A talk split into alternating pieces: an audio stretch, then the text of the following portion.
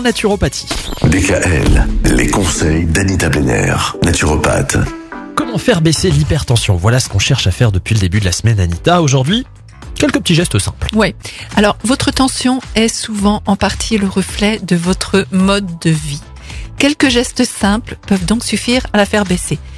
Premièrement, faites attention à votre poids. Perdre du poids, si vous êtes en surpoids, fera baisser la tension artérielle naturellement et efficacement. Faites de l'exercice régulièrement, au moins 20 minutes par jour.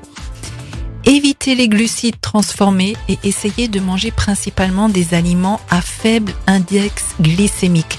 Allez voir sur internet, hein faible index glycémique. Privilégiez un autre contraceptif que la pilule pour vous mesdames et faites attention aux médicaments qui augmentent la tension artérielle. J'en ai parlé cette semaine. hein. Faites un test sanguin pour vérifier vos taux de métaux lourds, plomb et le cadmium, également qui peuvent causer de l'hypertension. Limitez-vous à un verre d'alcool par jour maximum en cas d'hypertension et mangez des aliments riches en potassium. J'arrête pas de le répéter, attention, le sel n'est pas le seul à être mis en cause.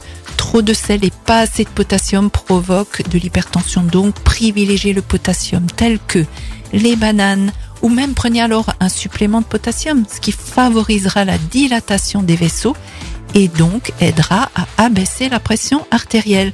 Privilégiez une alimentation riche en calcium et en magnésium d'origine végétale puisqu'une carence peut vraiment entraîner l'hypertension. Et une fois de plus, pour l'eau à boire, je ne le répéterai jamais assez, prenez des eaux faiblement minéralisées. Et là, vous me direz, mais il faut des minéraux. Oui, mais le calcium et le magnésium contenu dans l'eau n'est pas assimilé par l'organisme. Comme je vous l'ai dit souvent, les minéraux ne se boivent pas, ils se mangent. Donc, amandes, noix, noisettes, oléagineux, légumineuses, vraiment faites-vous du bien. Mais euh, en cas de surpoids, c'est vraiment, c'est vraiment la première chose à faire, c'est de perdre un peu de poids. Et comme on se sent tellement mieux après. Ah oui. Voilà. Merci Anita. On vous souhaite un bon week-end.